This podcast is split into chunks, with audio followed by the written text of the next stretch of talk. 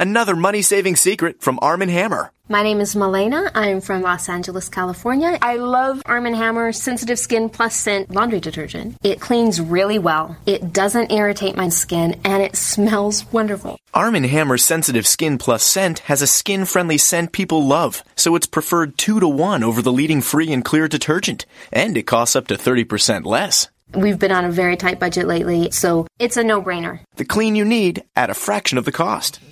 You're listening to the AfterBuzz TV Network, now the largest new media platform on the web, and your number one source for after-show entertainment. Very good, Johnson.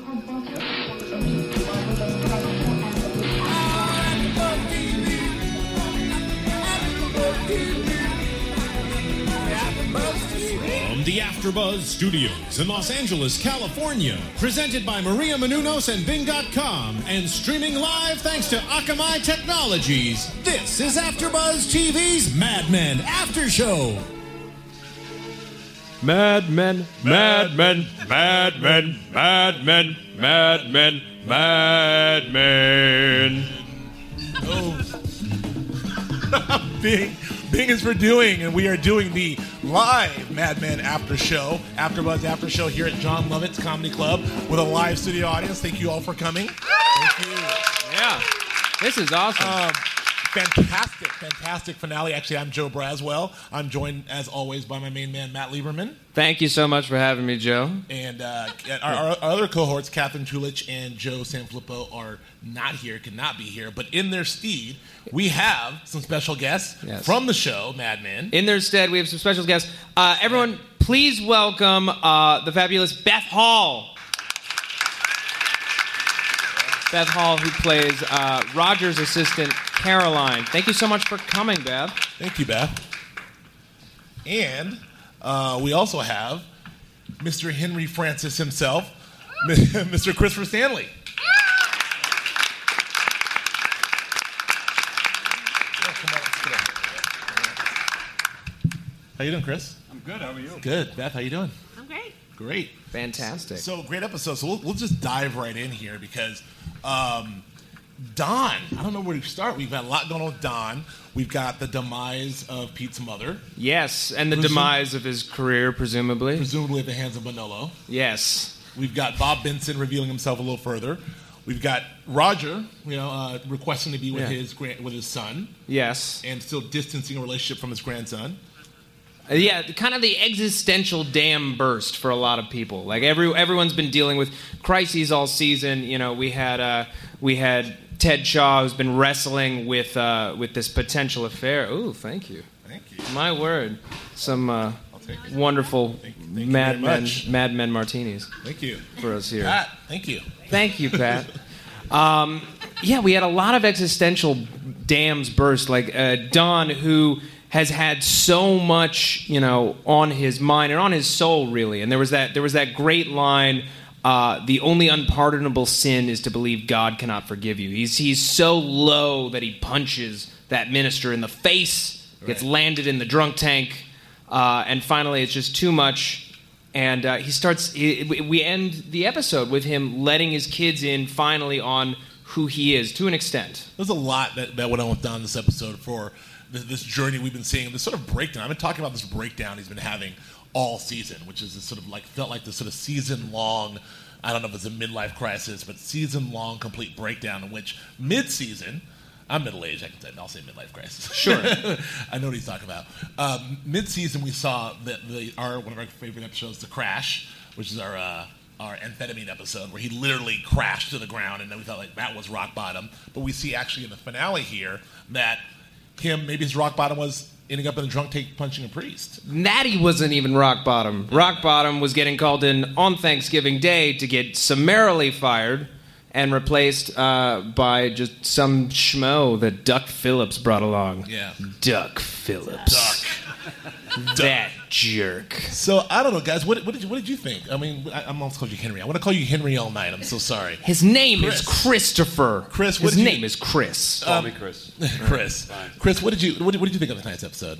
I thought it was great. I Yeah? mean, I thought it was a nice. Uh, it sort of tied up a lot of loose ends, and you've got to see you know, some the arc of some of these characters and where they've been and where they're going, where they are, and the inevitable sort of demise um, of Don and and where he needs to go. I mean, he obviously needs to sort of cleanse his soul and repent, and he's maybe has to go a little bit further into the abyss before he realizes um, that he wants to be the kind of man that he can be, the kind of father that he can be. And I think that you see that, and you see sort of these little elements of it at the very end when he uh, he uh, basically allows Ted to go to California in his stead. Mm-hmm. And I think that that speaks a lot to the kind of guy that he is. He wants to see Ted make the same kind of mistakes that he made. Because he knows if Ted stays, he knows that Ted is probably going to fall on a similar path that he is. You see him take his children to where he grew up, and he has this, what once was an unconscious desire, but I think a, a- a much more conscious desire now to reveal himself, to be who he is, to be Dick Whitman. Right. And that's an incredibly hard thing for him to do. Is that surprising to you, given what we've seen of Don Don Draper the last sort of six season, which is six seasons, which is this guy who's been so worked so hard to distance himself from from Dick Whitman and build who this Don Draper is, and then all this hiding to now a person who wants to embrace it. And that, that, that, I mean, that's I'm so glad that that's happening because I've been down on Don this season. Yeah. Um, everyone's you know still like Don's a man, Don, Don being Don, but I'm really you know. So I, I mean, Well, he's too old for it, honestly. Hey, what's Hey, come on. right. But it's, I mean, I think that that's kind of what what this season was about in many ways. Was you know he's he's a bit too old for it. Like the rust is starting to show, and in many ways, kind of like how in 1968. Uh, all of this, uh, all of this unrest and, and social upheaval was kind of coming to this this big climax. You know, at the same time, he was sliding further and further down. Um, Beth, what did you what did you think about the episode and about sort of Don's crisis this season? I love the episode. Um, I think it's really Don deciding, I just don't want to run anymore. And he sees that um, Ted is just starting that journey of running. Yeah. and uh, he's he's done with it. I, that's what I got from it. That's just like, what a relief. Like I, I think any fugitive will tell you when they get caught, it's a relief. Right. Not that I know too many. So from your experience on the run? Yeah. From my own experience of hiding out for years and put, uh, so yeah. another. Is Beth Hall your real name? Yeah. No. Sorry. But yeah, that's what I got from it. That he just was okay. I'm done. Yeah. Let's let's be Dick. Right. Wait a minute. Well, I mean, and, and, and, and, and, Henry. Henry, Chris. go ahead, just- just I'm go sorry. It'll, it'll take me, take me a minute. Uh, I, I, I, I, look at you. I just see Henry. Uh, Chris. Uh, so, and what do you I mean? Do you, is, are you surprised? I do want to ask you. Were you surprised at this sort of change from Don? You made a good point about him embracing Dick, Whit, Dick Whitman. Are you surprised at it? Well, first of all, I don't think he's embracing Dick Whitman. He's struggling with he's struggling with it, and I'm not surprised with it. He's been doing it. He's been trying to come to terms with who this who he really is, with his real identity since the very first episode of the very first show. We all want to see Don be Don. Everybody, especially guys. I mean, we all as guys, we all sort of relate to God, the, to Don, and we want to be Don. And in our own lives, I think what Matt is saying is that we put this face, we put this face, you know, to the public, this facade, and we build this thing to be the professionals we want to be, to be the, the people we want to be, to, to, so that we can succeed. And I think that's he's using Don as a way to say, listen, this is who we all are. We all have these skeletons in our closets. We all have our insecurities, fears, wounds, whatever they are, um, in terms of how we've grown up. But yet, when you go for a job interview, or if you're in your job, you put up this entirely different facade, and you sort of push those parts of you back, so that you can present to the world and to your boss and to your colleagues this person of who you would like to be, who you, you know, aspire to be. But there's this whole other part of you that's that's there, and that's going to come up and sort of bite you on the butt if you don't address it in some way at some point in your life. And Don, I feel, is the epitome of this. Um, and Don has been trying to be who he is and trying to wrestle with and reconcile who he is since the very beginning of this show. And now we're starting to see him. Um, I don't. I still don't think he's willingly doing it, but he's he's getting to a point where he has to. Otherwise, he's going to self-destruct. Right. You know, uh, Matthew Weiner, he said, you know, one of the things he's fascinated by is how much a guy who looks like an astronaut, like like Don Draper, can get away with, and we, Right. we're seeing it, like not only in in the show itself, but actually us as viewers. I mean, this guy has spent six years doing some pretty deplorable things, and we're Right. like, ah, it's just Don. So it's really really great to sort of see him. Um, have moments of regret and self-awareness, and that scene when he, uh, the Hershey scene where he has that sort of confessional or breakdown. Is that more of a breakdown or confessional? Confessional for, for you? I would say it was. I mean, it was another breakdown. He he kind of collapsed midstream. He knew that what he was. He, he knew that what he was selling was bogus. You know, like, uh, what do you think, Beth? Like, he's he's selling this lie of the of the perfect American family, the perfect American Hershey's, but this this brand meant so much to him. You know, Yeah, where I, think, I think when the guy from Hershey said, "Oh, what a lucky boy you were," I think maybe that got to him. It's like yeah. realizing that he didn't want everyone to think he was a lucky child, and or just knowing that was so not what his childhood was. I don't know. I Well- think what he's saying, and and just to add into this, Yeah. and in terms of the writing, and not to be too cynical about it, is that the American dream is a lie. It's a little Yeah. bit of a lie.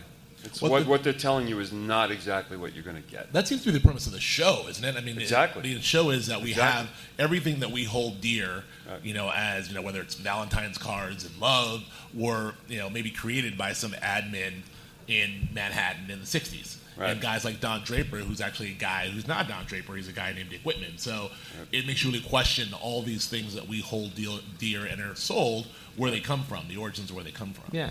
Well, it's it. It also. I, I think a big thing about this season and uh, a lot of the characters on the show. It's kind of it's it's optimism. You know, whether it's real or whether it's it's false. You know, you look at Don and Ted, and I think one of the key differences between them. You look at that bar scene a few episodes ago before the merger, and uh, they're comparing their approaches to the new Chevy. And uh, Don says the the future is something you haven't even imagined yet and Ted says life is an adventure. You know, Ted is open to life. Don is talking about, oh, you know, the future is something you haven't even thought of yet. And then last week we got that uh, that Nixon uh, advertisement. Yeah. That was uh, that was basically like, you know, vote. It's the most important decision you'll ever make.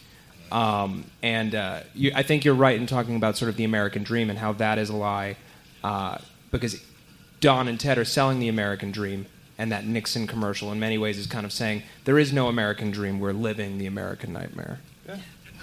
Well, Not to put Well, too. we do what we do. This is a Yeah. cheery, cheery I know it's here. the most fun episode. Oh my gosh. But that's what the show is. I mean, really, in essence, it's and it can be looked at sort of cynically and dark.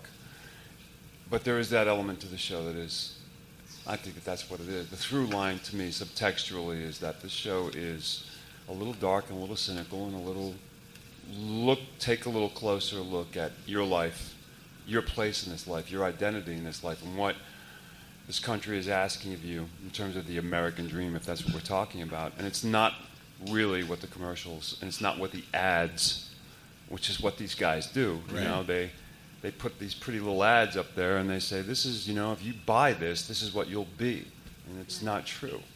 You know, if you wear this, you'll be beautiful. If you smell like this, you'll be, you know, whatever. You know, it's just not, and it's not really true. It's really those things just sort of pull you away from really your the, the, the core, the essence of who you really are. you know? Which, if you think about the uh, the the Hershey scene, and Yeah. he's he's talking about, you know, you shouldn't even have to advertise. You know, it said "sweet" on the wrapper. Right. You know, uh, no one should be able to tell any child what a Hershey bar is. Right. And maybe that's that's kind of his moment of realizing, I don't need to show anybody anything. I am who I am, and I need to embrace that a little bit more. Well, he just kept saying, "I don't care." He just didn't care anymore. Yeah. So he's sort of tired of the lie. Yeah. He's Yeah. sort of tired of living the lie. You know, of, he's li- You know, his life is one of these ad campaigns in Yeah. a way, and he's. That's probably why he went into this this this business to begin with, because it's a perfect facade, to, perfect cover for who he. You know, in, in terms of reinventing himself, that's what he did. He was brilliant at it as well. He, you know. I'm really interested in, in, in what what was the moment for you for you guys, all you guys, in, in this episode where where Don made that ultimate realization because I was moved. I was actually moved by the Hershey's uh, speech, which is sort of the anti-carousel speech. We talk about the carousel speech, Yeah. which everyone loved, was so great in season one, and this was like the anti-carousel speech, was, you know. But um, I was moved by that. I was really moved by the end, uh, that moment, seeing his his his house. Uh, now taking his children to his house, and, and you know Sally's lament has always been, "I don't know who you are, I don't know nothing about you." And that moment where she looks at him, and it just nothing was said, but it was like one of the more moving things I've seen on the show. But I'm really I'm curious, all you guys, what was the moment where Don was like, "F this," you know, I, I can't, I, you know, I'm, I'm, I'm done. I, I need to I need to do something different. Was was it during the Hershey scene? Was it before in the drunk tank? Like when was the moment for you guys? Um, I don't know when it was for me. I think when he was having the meeting with Ted, it seemed like something was Something some clicked. realization was going on in his he- his head that we weren't aware of, which maybe led to the Hershey speech. But um, yeah, just listening to Ted and, and knowing what where the road Ted was going, Right. I think made him sort of look back on maybe his life and what what he could have done differently to taken a different path. Maybe. Chris? But probably when he, and I don't know. I, I would think after he punched out the priest. Yeah. I'd say You know, that too. I mean, that's um, just look at that metaphorically. Yeah. You know, I mean, just in terms of he knocks out a priest. Right. I mean, he locks out. You know, he knocks out this. You know, the, think about what a priest symbolizes, what they represent. You know, in our lives as Christians, Catholic, Jews, whatever we are, they. He's basically saying, you know, essentially what you are is nonsense. It's it's not going to bring me any closer to who I am. And I think, in terms of to, to answer your question more specifically, we've been seeing, you know, th- I don't think there was any one defining moment that Don has said, I'm, I'm done, I'm doing this, I'm going to. I think we've seen that progression happen, especially over the last two or three seasons. Yeah. Well, last season we saw him, you know, move further and further away from the office. It stopped mattering. You know, at first he was wrapped up in his marriage, and then as that started to fall apart, he was wrapped up in his affair. Then he was wrapped up in this whole situation with with Sally and how that, you know, completely crushed him to have to have no he couldn't even generate respect. He was in a, a situation finally where no amount of talking could fix it Right. he has n- he, he finally has no power and then over the course of this episode we just see him stripped of everything stripped of his marriage and stripped of his job and stripped of self-respect uh, you know in that drunk tank and honestly i have never been more excited to see where he goes as a character Yeah, me too. Yeah, I it's exciting. It's exciting to see what he's, how he's going to handle this, you know, this sort of transformation into who he really is, as opposed to the front that he's put up for the last, you know, however many years. yeah And isn't that sort of the transformation we all kind of go through on some level, Yeah. in, in terms of not putting forth again this face of who we'd like people to think we are, and having the courage at some point in your life to go, you know, I don't care who you think I am. This is who I am. Right. I mean, that epitomizes me. Oh, I hope I Epitomizes get to me, someday. you know, who Don Draper is. You know. Right. Um, and what we uh, we all hope to get there. This is I'm so glad that he's making this transformation because I wonder. I mean, you know, obviously we would still root for Don Draper if he didn't make this transformation, but the fact that he is maybe making this and seeing some light, there's an optimistic end to the end of this episode. So we'll, maybe we will see uh, a new Don Draper. Um, the last thing on Don before we move on to some of the other characters is that. Um, I wonder, you know, that, so we, at the beginning of the episode, we saw him doing his normal Don Draper sort of Dick Whitman things, which are like running. I mean, he, you know, he's on his way to California. He stole that idea from Stan, Yeah. which maybe just made me think of like this is sort of how Don Draper does this. He, he, you know, he, he puts himself up at the extent at the expense of others, right? Yeah. And so, you know, we love him. He's great, but this is how he does it, you know. Um, and so, and he's off to California. I, the question I had, and then he makes he makes this turn. Thank you.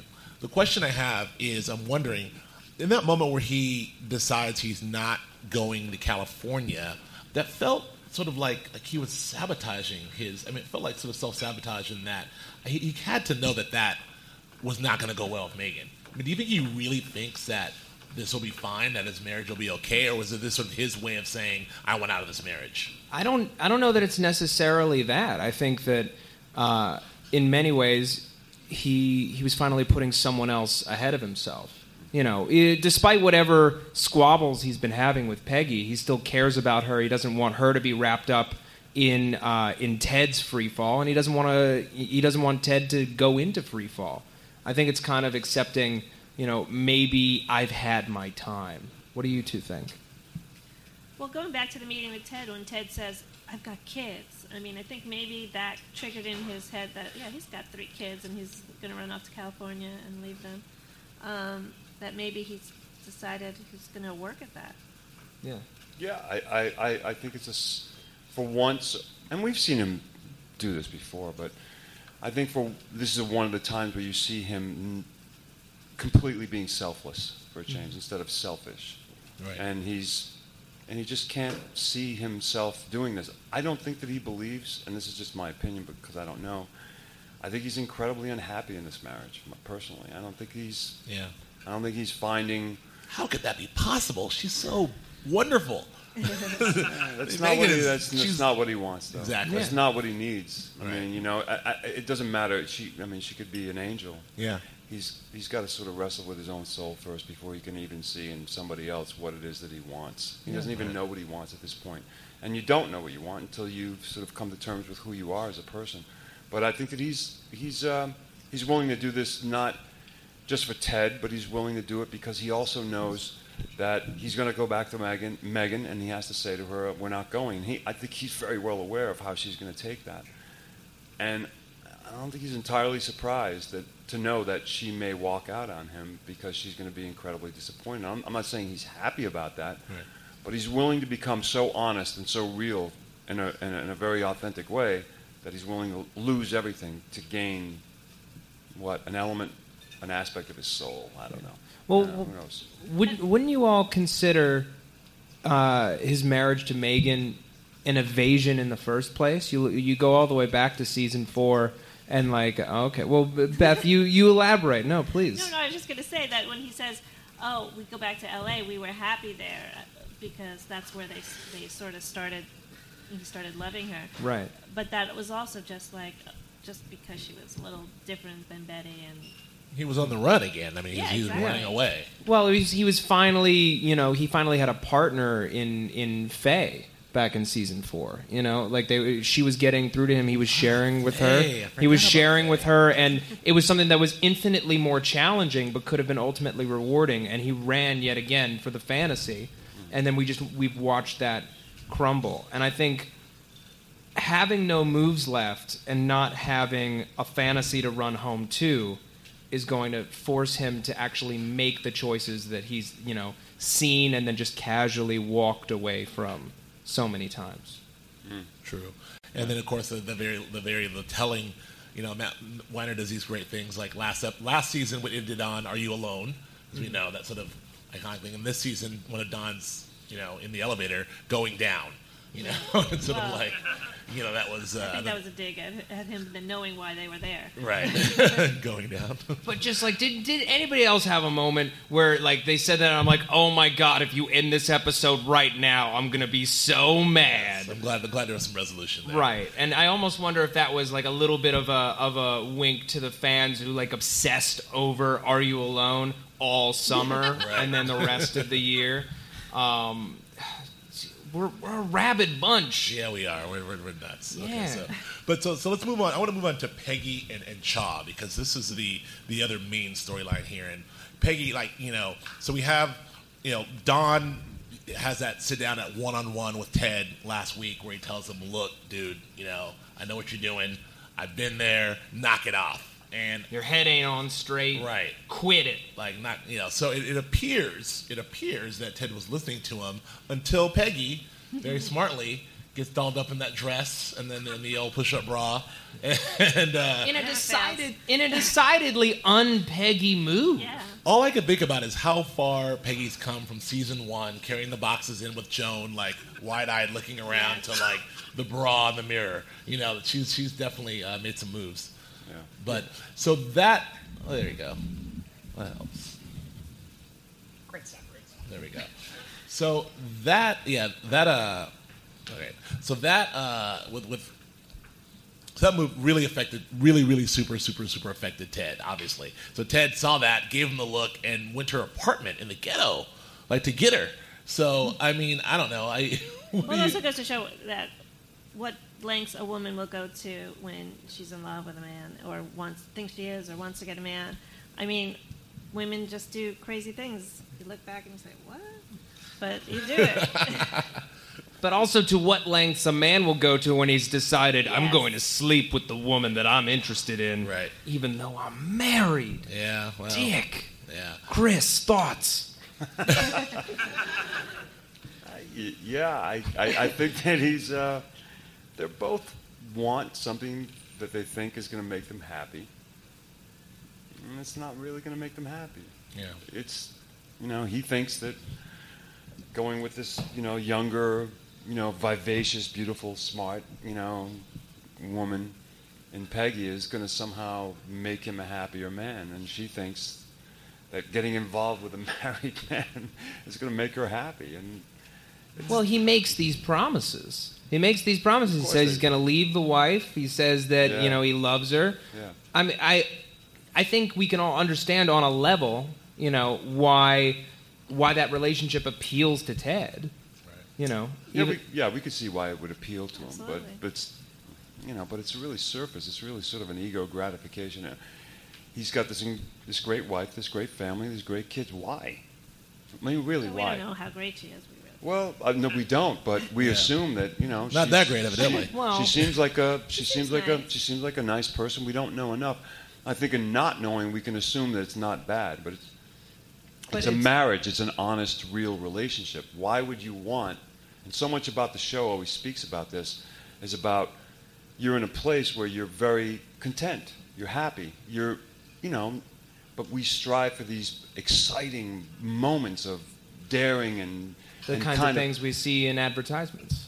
Exactly. Perhaps. He wants the you know he wants the he wants the advertisement. He wants Yeah. the hot young girl. But it's You interesting. know, I mean, I mean, it's a radically different kind of fantasy than the ones that say Don would go for, Right. where you know it's it's uh, it's the mother and the whore versus you know this woman who's very much his equal and sometimes his better.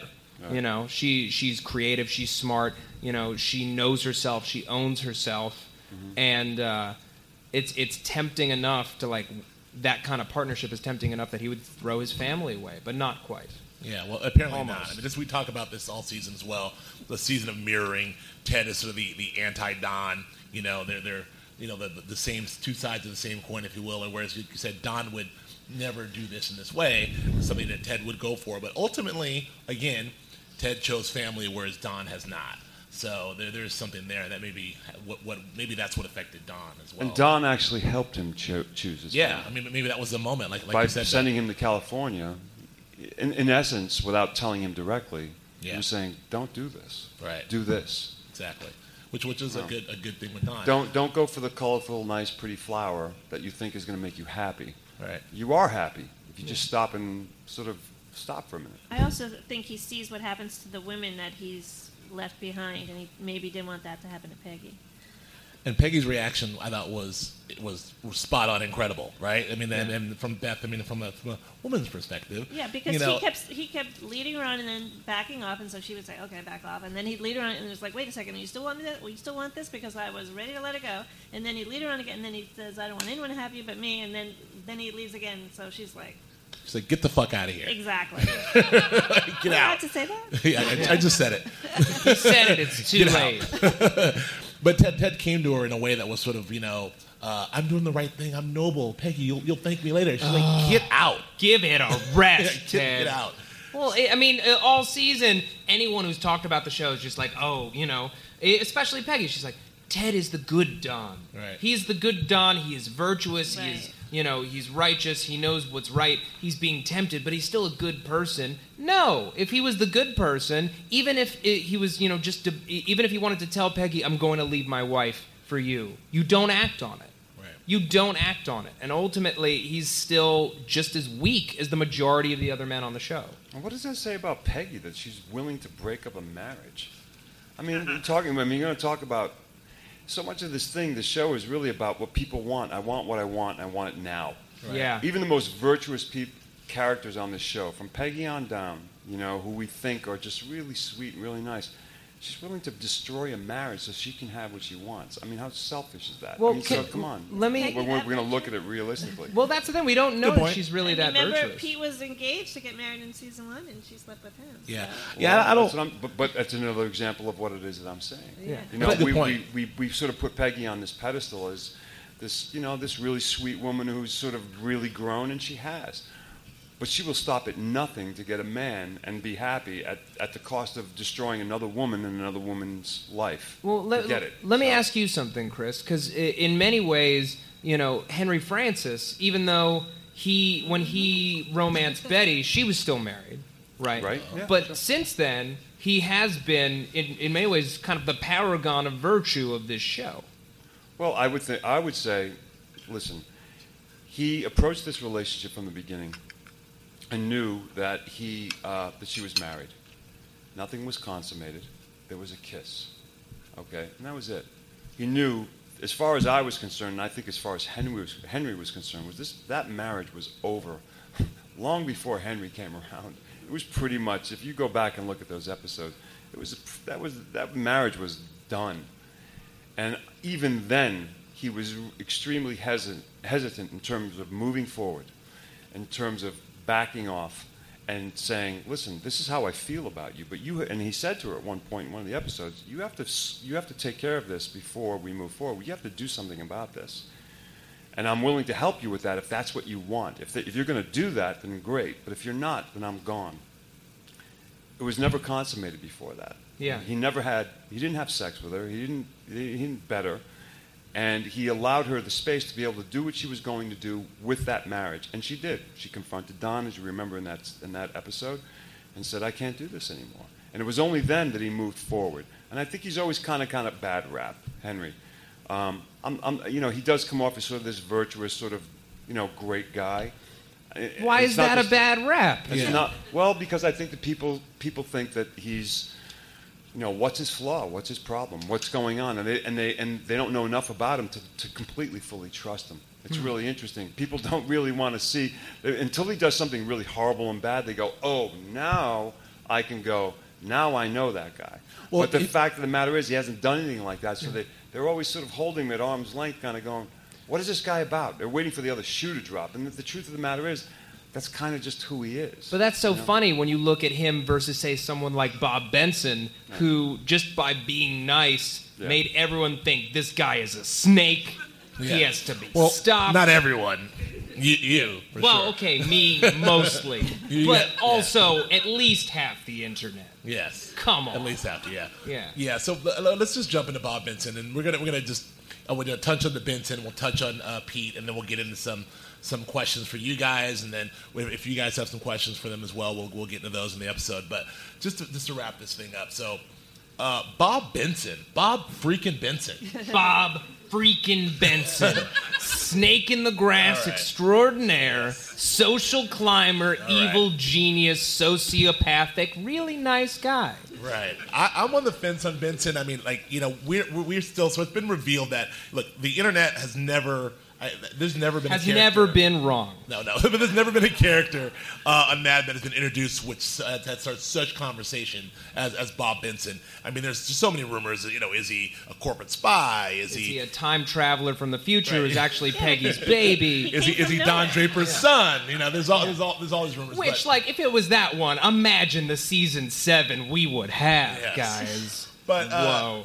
and then it, and then it was revealed like probably about you know episode you know I don't know ten or so. We thought well you know or nine. Well, Don, you know Bob's just a nice guy. You know, he's just he's just he's just he's just, he's just Bob until until we find out. Un- uh, so so we, we find out in the, early on this episode that he's actually not who he says he is. He's actually a different version of, of frankly of Dick Whitman. He's he's he's, he's on the same route Don Draper has, uh, a social climber doing his thing to get ahead. Uh, I'm still not sure that it makes him a bad guy. That just makes him uh, a, a, a Dick Whitman. Um, there was a moment where he may or may or may not have come on to Pete, which still seems to be up for debate whether or not you know. I would like to not. open that debate in particular Yes. to our guests, Beth and Chris.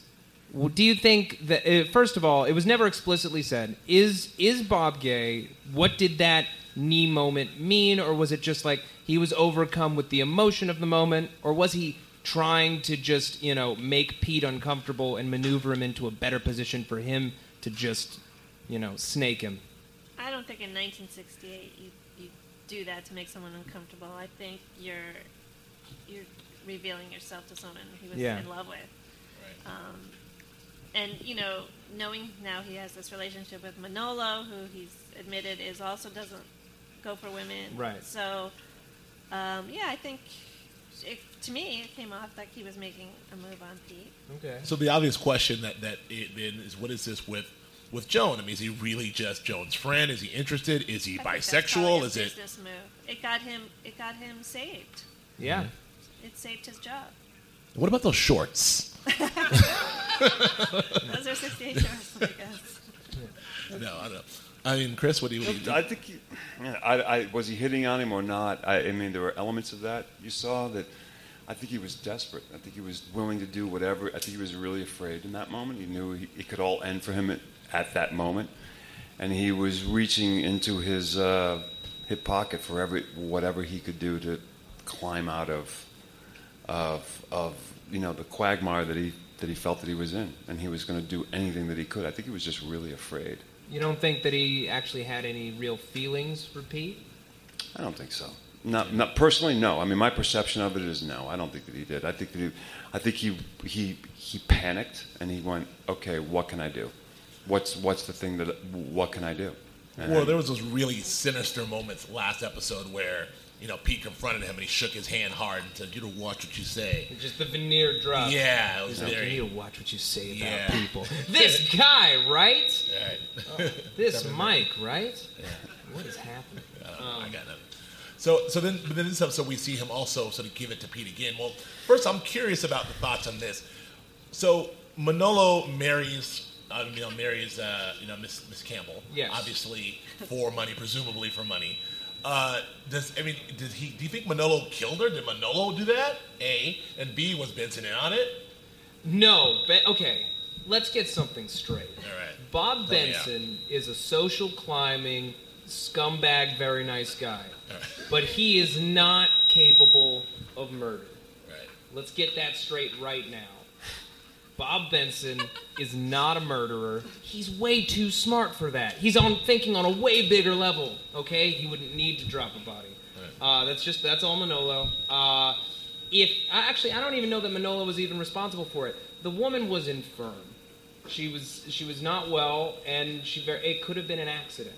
Then where's Manolo? And where's Manolo? Manolo, uh, okay. The woman that he goes on a secret cruise with suddenly disappears. You don't think he's going to feel like, oh my god, I'm going to be the only suspect here? I'd run. Mm-hmm. You would? I would run. All right. So and then, so we're- I don't. And well, well, who knows? Well, maybe that'll be solved next season, maybe not. But I want to get to the last thing in this episode. I want to get to is is the moment where he embarrasses Pete with the with the with the Detroit guys. Yes. You know, we, we, we know we know the Detroit guys who are a fine bunch of gentlemen. They'll shoot you in the face. Yep. They'll, uh, They'll crash your car. crash your car, they'll do a lot of things. So, uh, you know, Benson knew exactly what he was doing to Pete in that moment, and they were they were disgusted. You can't drop a stick, like that, like you know. So, I mean, what? So, so clearly, maybe to your point, that that's not the act of someone who's in love with someone. That's the act of someone who is social climbing. I mean, and, and who's corporate climbing. Yeah. So, Yeah, I think he, I think he's pissed at Pete. He knows Pete can end him. I think he knows Pete can completely end his life there, right, and um, he's willing to just say, "Fuck off." right, I'm going to make you look like a fool. right. I can, I can, I can play your game. I can, I can power you out of this as well and make you look like a jerk. Right. And he's, um, you know, you, you sort of see what he's made of there. You see what he's willing to do. You know, puts on this big smiley sort of face. He's I another version of. Don, you know, but he's really a very calculating, manipulative, sort of very smart guy. Yeah. Yeah. Personally, Well, hell hath no fury like a person scorned. I mean, I think he's in love with him, and he's angry that he's not in love back with him. And Oh, that's another and take. people Yeah. do that. You know, when you when you're when you're uh, rejected by somebody, Yeah. you get back at them. All's fair in love and advertising. Exactly. Yeah. Well, y- you kind of get curious about you know Ted's confident that he can manage Peggy from L.A. Uh, and he can he can supervise her from L.A. One wonders what she's going to do in return. Thoughts? Yeah. One wonders. The mind boggles. I, I feel bad for Pete though. Pete, I think more than anyone this season, had a really incredible arc of, if not quite redemption, then just sheer empathy. We saw him stripped of eh, like he and Don. Don was stripped of just about everything in this episode, but we saw Pete stripped of it over the course of a season, and then have some hope, and then have it dashed again. Uh, and it's it's so interesting that somebody who, from the very beginning, we all thought was just such a weasel, can in, uh, engender such empathy now. Right. You know, It- Well, I, look, this is this is what I've been saying. I mean, not to break my arm, pat myself in the back, but this is what I've been saying all season about Pete. I think Pete is the one who's making the most dynamic transformation here. I mean, Pete is a guy who we've thought is this big weasel and, and all these other things, but he's actually the guy who has the biggest leaps of growth. And then even at the end here, Trudy finally tells them, she's like, "Look, you know, this is this is good for you. Like, look around. You're you, this is a fresh start for you." I mean, all I mean, every you see it all season from the moment the MLK episode where he was he got really really furious about that situation, which was a shocker to me. shameful day. Yeah, the shameful day, uh, all the way up until he took that long drag of a joint. You know, Pete is changing. You know, and his hairline's changing. He's changing that hairline. He's kind of like a reverse Samson. The less hair he Yeah. has, The the stronger he he becomes. So I'm, I'm really, really, I'm, I'm as interested to see what happens to Pete as I am to Don because I feel like Pete's Well, they really. should have sort of just dropped him saying uh, he's going to California, but that Where'd that come from? was Yeah. I was I missing something, or did that just happen at the end of the? Yeah. Oh no, it happened. It happened. So happened. he's going with Ted.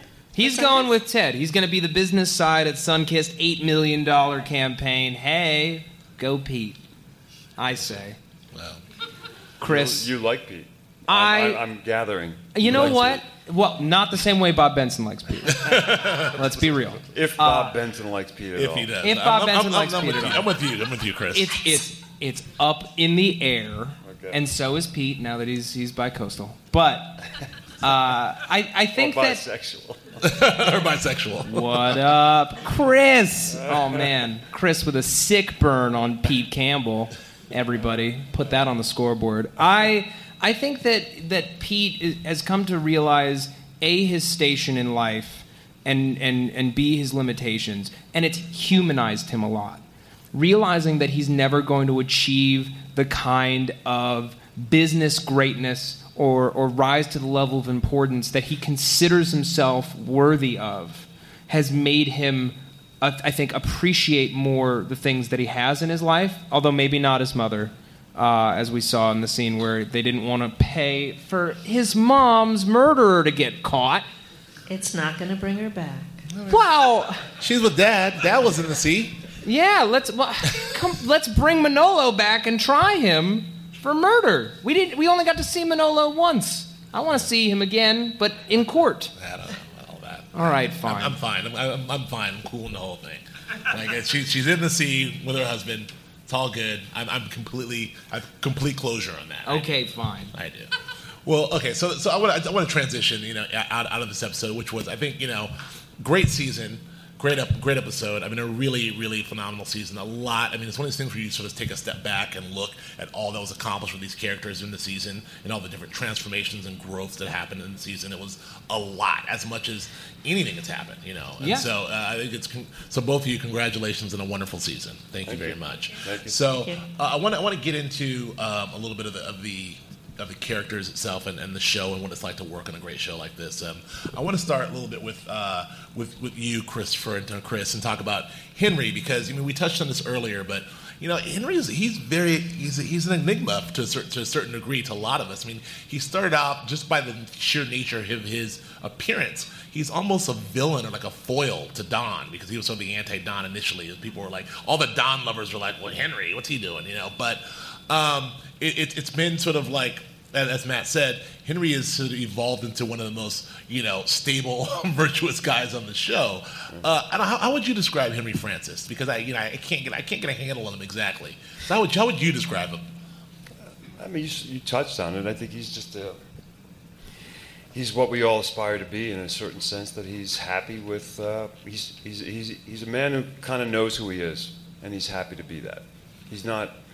It's not to say that he's not ambitious. It's not to say that he doesn't want more for his life, that he wants challenges in his life, that he liked a certain amount of set, that he doesn't have any ego. He does. But I, I think with Henry, family comes first. And he's not going to sacrifice anything that's going to jeopardize that whatsoever. If that, you know, that, I think that just makes him who he is. That's just, that's just the kind of guy that he is. you know? Well, what what does he love about Betty? Like they're five years into their marriage. At She's this hot. point. Well, There, there's that. Joe Braswell simplifying everything, but it. beyond Next that, question. you know, they're five years into their marriage. It's had its highs and lows, and it's finally it's reaching another high. Yeah. What what keeps that marriage going? He, uh, he obviously sees something in Betty that he finds. I think Betty's always been identified by most of the everyone that Betty comes into contact with. They've defined her by her beauty. He sees something. He sees her as a person of s- a person of substance, and I think that he um, sees something in her that's worthy, and that he sees in, in her a person that can see that, that can be in the world in a way that's um, that's different from um, how she's sort of approached it up until this point. Yeah, I mean, she's attractive and she's this and she's that, but I think he sees her as a good mother. Um, and I know a lot of people will could argue that point. Uh, but for mother of that time, they were a little bit different in those days.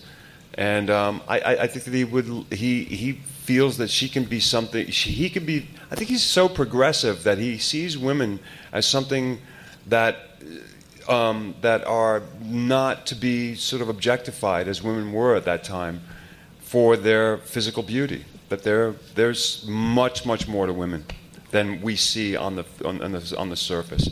And I think he sees elements of that in Betty. Right. So in the in the in the, uh, in the MLK episode, the assassination episode, it was you know Matt, what Mad Men does really well is sort of take obviously it's a period piece, so you have all these historical moments. We get to see them through the eyes of the characters, and this is 1968, you know, full of tons and tons of historical tumultuous moments, including the assassination of Bobby Kennedy and MLK. But so in that episode, I, it was great because you got to see really insight to each character sort of through the reflection of how they dealt with this moment in history. And Right. and with, with, with henry I, I felt like there was some I, I couldn't really get a handle on where henry was and, and, and, and what and what we what we learned about henry. I felt like we learned about a lot about each character through that assassination. What did we learn about henry there? I mean he was sort of exasperated that he had to do some things for the for the city. I mean, what, what, what, what was he? What's, what's Henry's stance? I think he was annoyed with what was happening at the time, which is a, sort of a very real thing that was happening in New York at the time. He was really annoyed with Lindsay and how he was handling this this, this situation.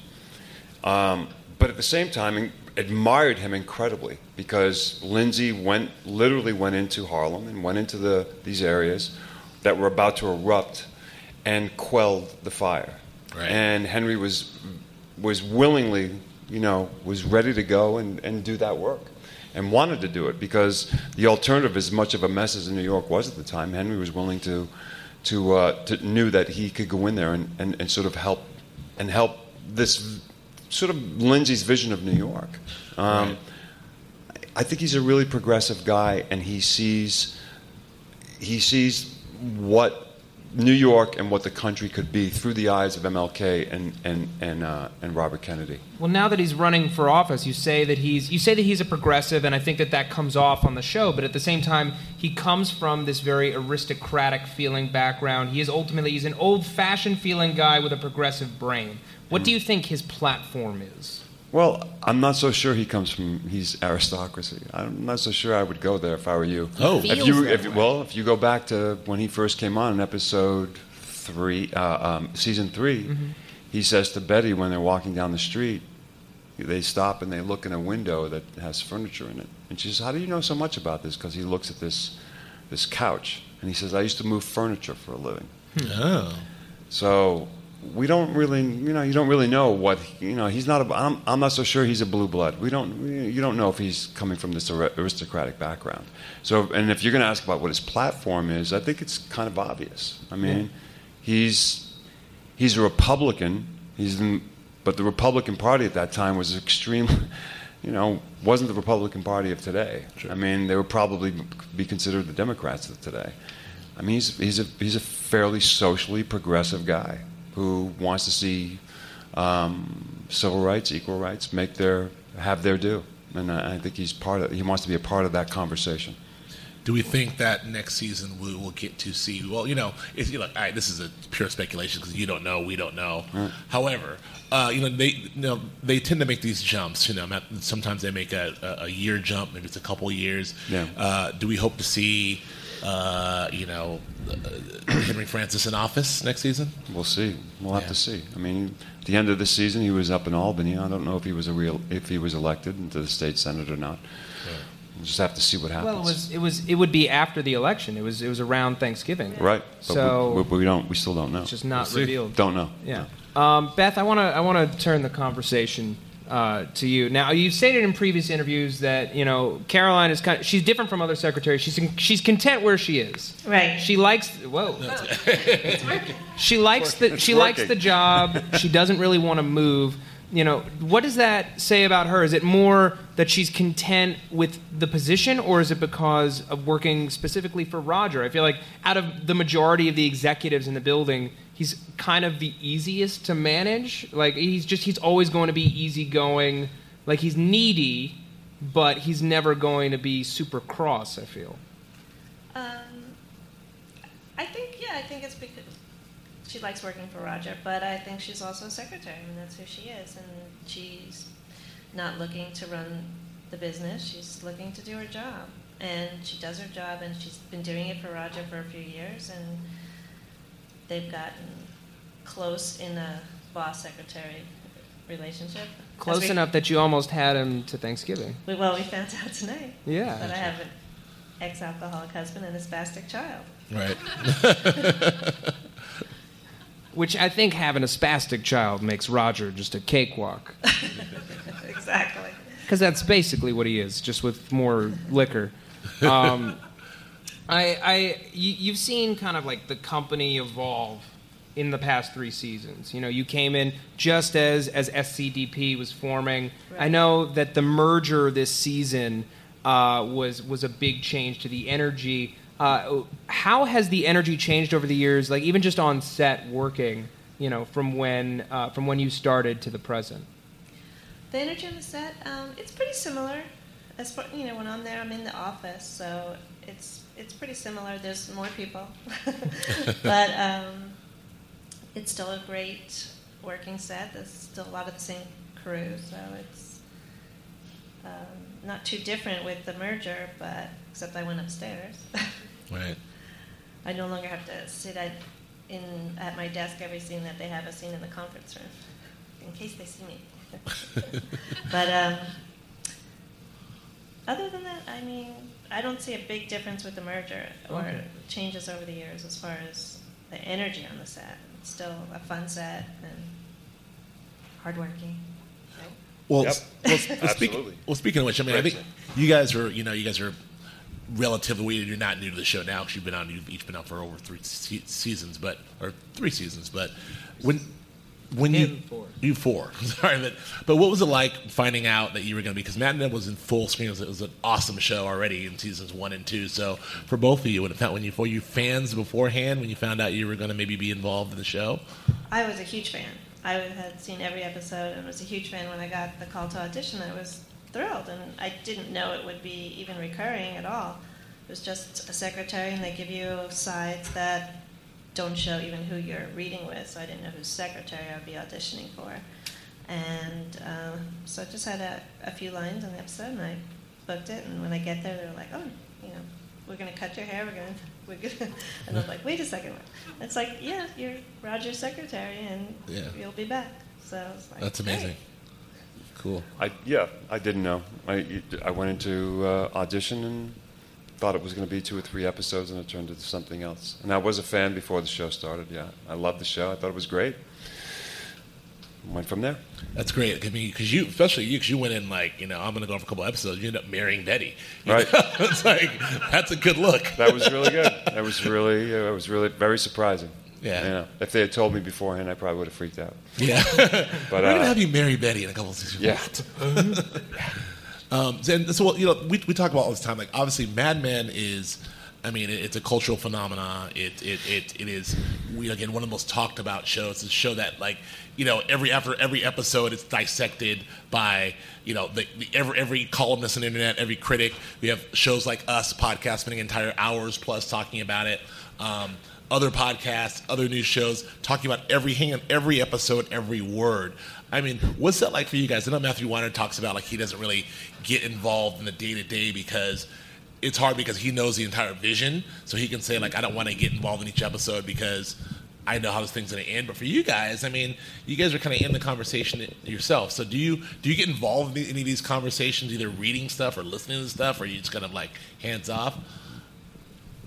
Well, I, I see what people say, and it's, it's always interesting to see what, how people view the show, especially when you've shot some things and you know what's going to happen in the future and Right. things like that. But um, I, uh, yeah, I like listening to it. It's interesting. It's always interesting to hear people's perceptions of what they think it is, and it's interesting to listen to you guys. You Yeah. know, you know, We don't know We've what had we're we've read the about. scripts. We we we know what's going I to mean, we have happen. Different perceptions of, of Exactly, and exactly, because there are a lot of things that we, we, we don't know. So, um, so it's just interesting to hear what people's ideas and thoughts are about the characters, who they think they are, and where the story's story's going to go. Do you have a, a favorite thing that you've read, either about your character or from the show, where you're just like, where are these people getting this stuff? Not particularly, no. Hmm. I, you know, you hear some outlandish things.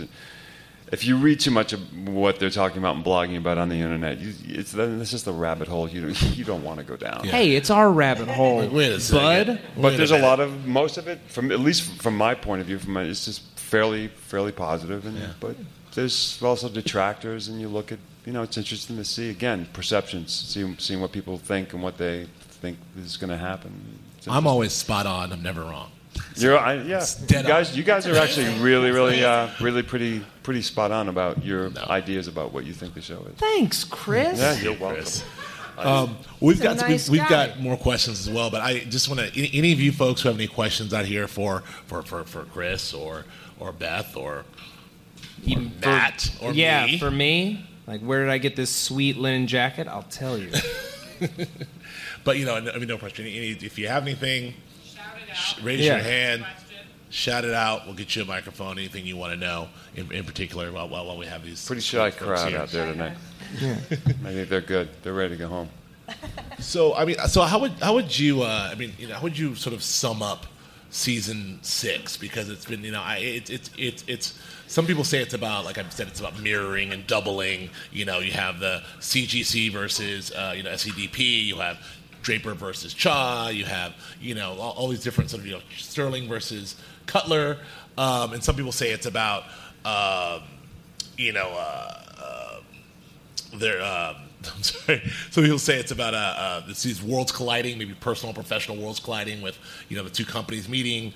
Uh, with Sally, you know, seeing her seeing her father. Right. How would you how would you guys describe this season for you? What, what, what's the what's been the theme for you? Hmm. What do you think? Um, It, it's theme? okay. This is a safe place. It's a safe zone. Well, I really have enjoyed watching the season from you know everything I've seen, and I've thought it's really mainly about Don's journey, uh, the, and where like where we saw him end up tonight. I mean, where he's what he's going through and how he's going to redeem himself if he is. Um, whether there's a theme throughout, I haven't really figured that all out. That's okay. That, that's for, for guys like us. The internet's always like the theme of this season is clearly. Yeah. And you guys are like ah, that's good. It's clearly carnivals, obviously. Uh, it's not carnivals. Don't quote me on that. Chris? I don't know. There's so many. There are there are several themes that run through this show, through each episode. it's just a continuation of Can't of break it again. down to one. Was that? You can't break it down to like one. No, you can't. I mean, there's vision. There's so probably a central different theme, but then there are so many. But it all really so runs. dense. It really runs through Don, and and everyone is sort of an offshoot of, or uh, an example, uh, metaphorically, what's what's going to happen with Don about really about getting real about your life, about who you are, about Yeah. being honest, about being the person that you want to be and who you think you are versus who you actually are. Do you have Do you have a favorite episode this season? One where you're just like, that was great, whether just from being in it or from watching it.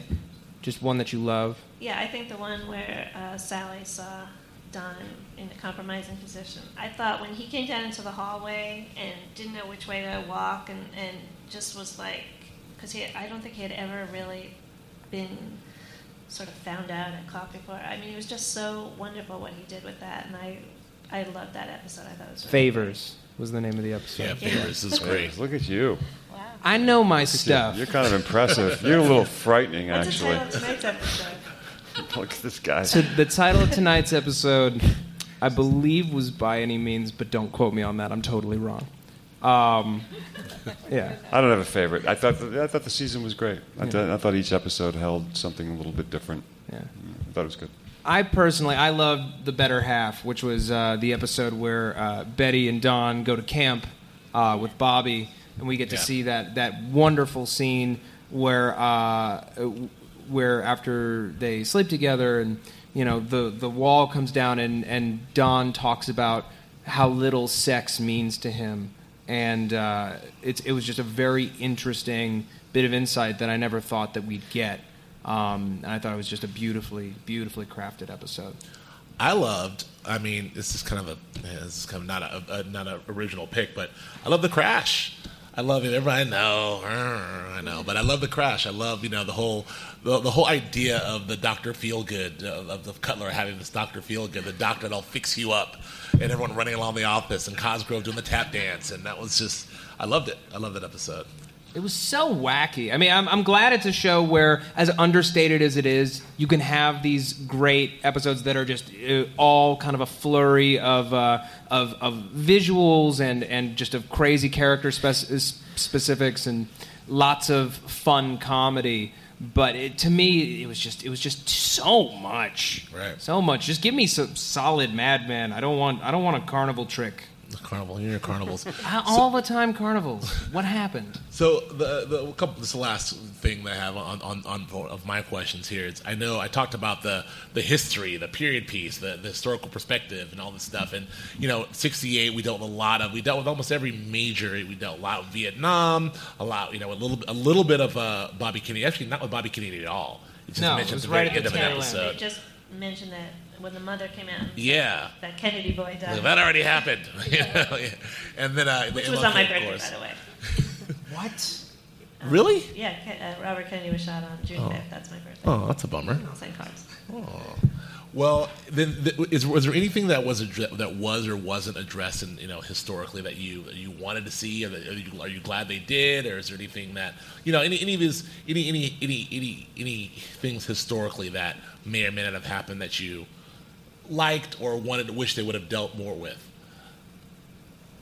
I ask because people because people this is these are all internet type you know, buzz. I'm asking asking for the for the internet is that people some people say like I wish they would have dealt, dealt more with uh, you know the music. I wish they would have dealt more with the, what was going on culturally. I wish they would have dealt more of this. And uh, the show isn't about that, but right, it's all yeah, I don't think the show is about that. I think it mentions it as, as long in passing as it deals with the, as the characters deal with it. Mhm. But it's not a show about 1968. It's about a show about Don Draper and the advertising agency and the people and, and how their world is maybe uh, affected by what happens in, in the world. But not, you know, so things happen and, and it affects them, but it's not a more. I would. I don't think you have to deal more into that, or else it gets too much a different show. right. Yeah, it becomes more of a history lesson than Yeah. than uh, than, you know a, a, a dramatic television show. I, I agree with everything everything she said. Yeah. I, uh, I, I, have, I have a quick question before, before we wrap, and it's something that we talked about a few episodes ago on the podcast.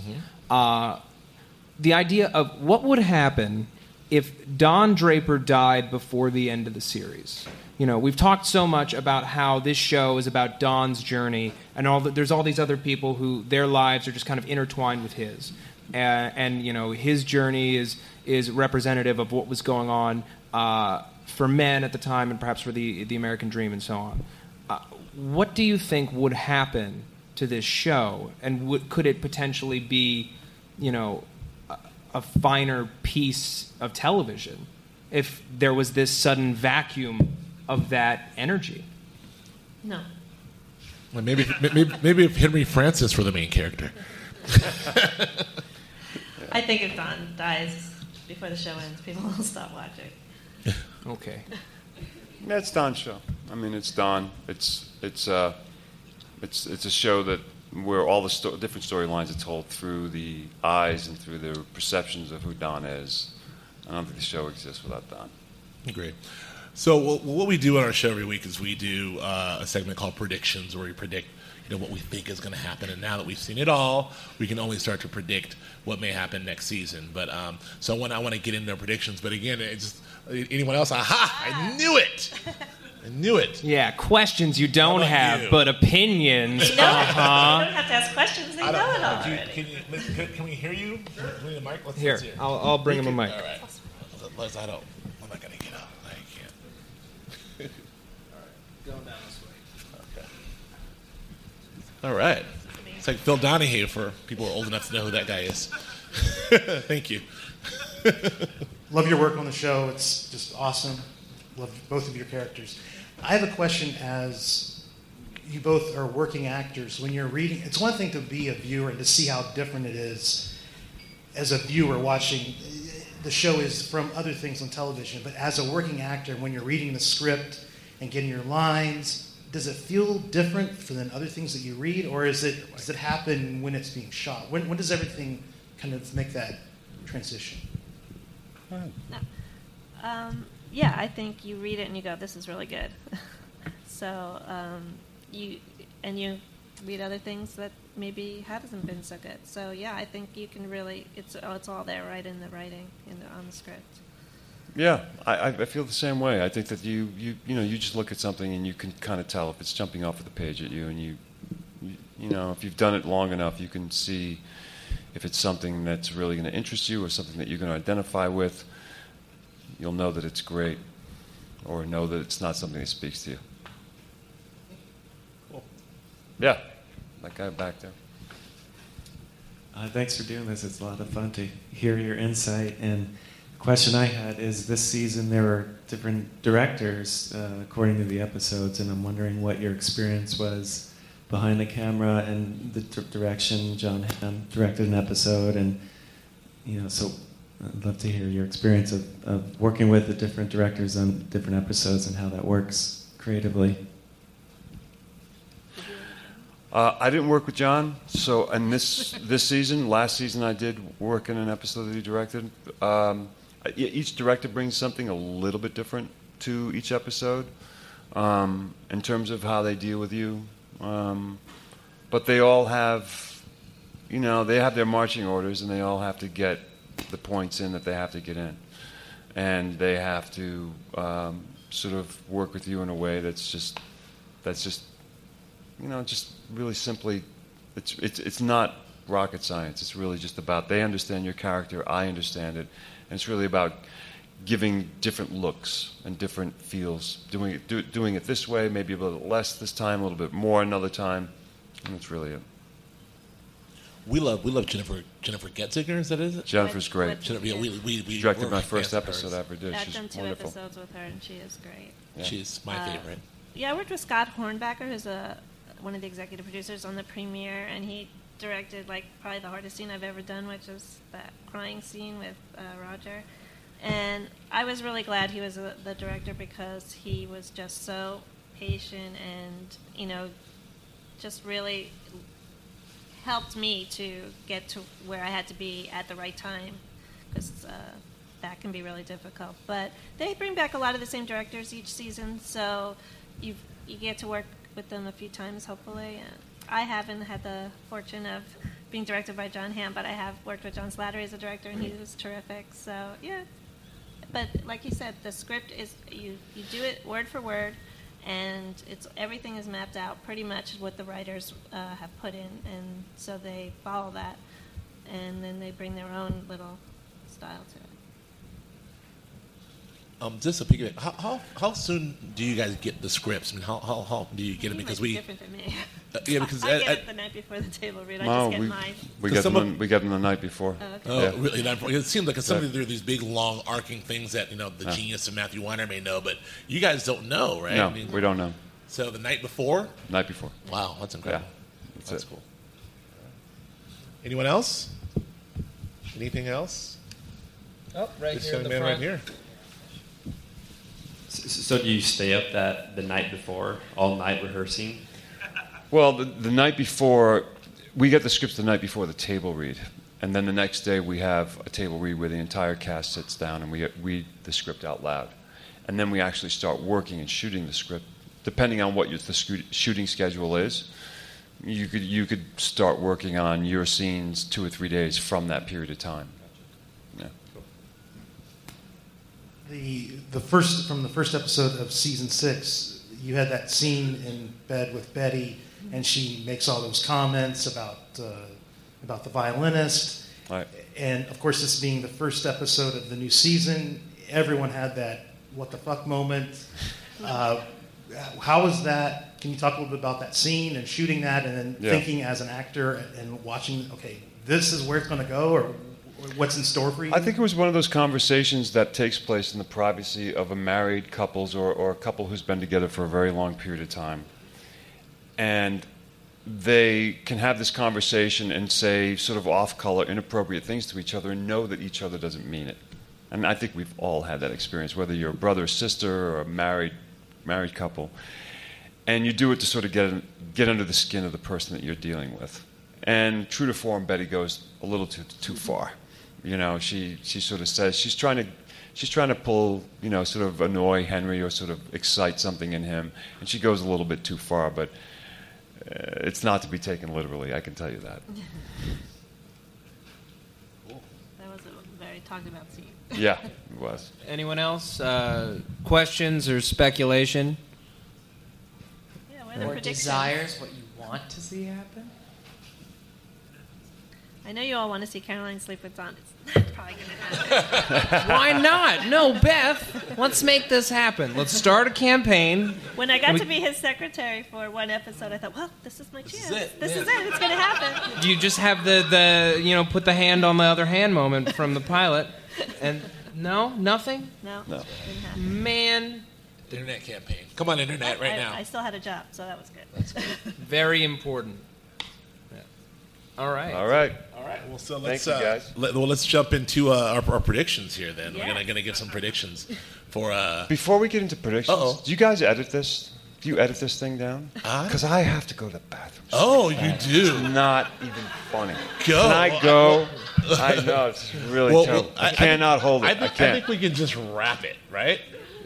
Or, I mean, why don't you get one prediction in? Let's run you to the bathroom. Okay. Yeah. Please. Here, Chris, why don't you Quickly. tell us your My prediction? predictions. Yeah. My prediction of, of, of next season is that Yeah. what Here, you're I have a wireless mic. Let's do it as you walk. Yeah, we can hear it. Let's do it as you walk, and then give us a play-by-play of So what is only got going 20 down. Seconds. Give us the hint. My prediction is that you will see a lot more of what you have seen. Let this man go. You're gonna be you're gonna be entertained. Let That's, that's my prediction. his You're gonna love this. urine All right. go. That is that is a man of extreme poise right there. He does not. Yeah. Grace under fire. Uh, Beth, what do you think? Any predictions for the coming season? I read the script of the finale, and I didn't even uh, couldn't even predict that.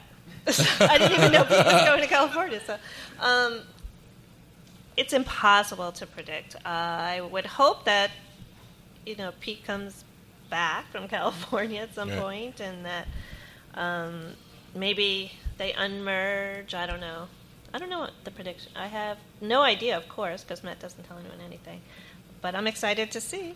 Well, do you think they'll? Do you think they'll remain bi-coastal? Do you think they'll? they'll do you think it'll come back? Maybe into because they thing? do seem to like to shoot in LA. Now, of Yeah. course, they can shoot in LA easily because they shoot out here. But um, yeah, that might be a good idea. And then, and then what but about? you're never wrong, so I'm dying. I'm never hear wrong. Yeah. I was getting- No, no, no. and then what about this? Um, notion of you know Mad Men this the time jump.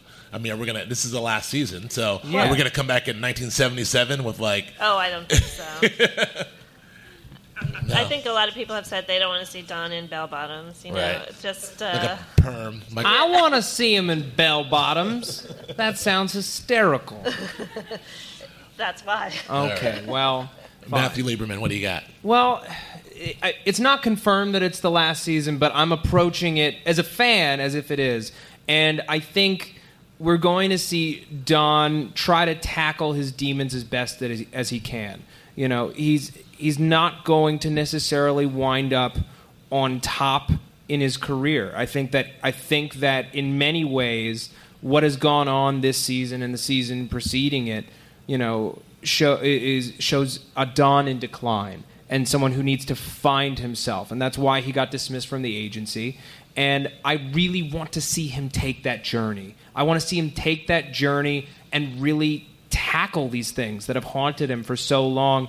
And honestly, the thing that would that would like like for me just be like whoa is if if he legitimately if he takes his name back and you know don draper is dead you know long live dick whitman that to me would be i would never see that coming and it would make me so happy as a viewer to really see him come full circle and and put the lie to bed that's what i want to see It'd be Sterling Cooper and Whitman. Exactly. Sterling Cooper Whitman, not Price. He died. Sorry. R.I.P. Lane. You oh really little pour something Up top, Lane? yeah. Uh, we you, you kind of I'm not gonna say you stole mine, but I have a very similar. I, my, mine is very similar. I think I think that we're gonna see. I think what we're gonna see is really the um, you know these these Sterling Cooper and partners. Uh, I think that's gonna be broken up because I, I predict first of all that Cooper not gonna make it. No. Cooper's not gonna make it. That's How the first Bert thing. Cooper has lived this long, God I bless do Cooper. not know. Bert Cooper will not. The bow ties will. Have to, the bow ties will be gone. Bert Cooper will be out. I think that uh, there's something about this California move that I think in this will play itself out. I really do believe that the agency will break up. I think that there that uh, Cosgrove and uh, Crane will get their TV division. I think that they will get their own their own agency there. I think I think this will ultimately end up with Pete Campbell and Dick Whitman starting their own agency out in California.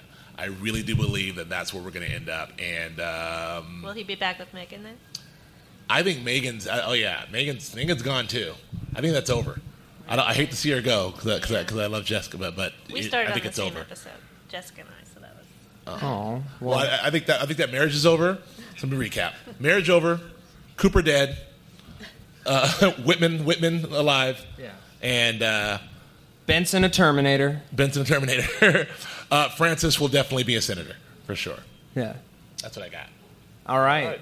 All right. Well, listen, thank you very much. Thank you all for joining us here and thank you for joining us all season. It's been a fantastic season. It's been a pleasure doing it. Um, we can't wait to, to do it, do more of it next year. Uh, where can we find? Are you guys on the Twitters? Are you guys anything on online or anything like that? No, all right. Well, we, yeah. Oh, Uh, actually, on Twitter. let's hear it. on Twitter. What, what's your handle? Um, what is it? Uh oh. At either Bethel Actress or Actress Bethel. I don't remember which I did. We'll find it. We'll find it and post it. Matt, where, where can we find you, sir? All right. Uh, you can find me on Twitter at Matt Lieberman. That's M A T T L I E B E R M A N. You can also find me here on AfterBuzz TV on the Under the Dome after show and the Defiance after show on Syfy. Both of them really awesome, awesome programs. Uh, and you can also find sketch comedy at voytv.com. Wow. I'm Joe Braswell. You can find me on Twitter at Joe K. Braswell on Twitter. You can also find me doing some AfterBuzz stuff to be TBD this summer. And also uh, on Grantland.com, ESPN's Grantland.com, some stuff there. It's been a great, great pleasure here today. Thank you all for joining you. us. Do yourselves something. And um, we'll see you soon. Thank you. Thank you so much. Cheers. From Bing.com, executive producers Maria Menounos, Keven Undergaro, Phil Svitek, and the entire Afterbuzz TV staff, we would like to thank you for listening to the Afterbuzz TV network. To watch or listen to other after shows and post comments or questions, be sure to visit AfterBuzzTV.com. I'm Sir Richard Wentworth, and this has been a presentation of Afterbuzz TV. The views expressed herein are those of the hosts only and do not necessarily reflect the views of AfterBuzz TV or its owners or principals.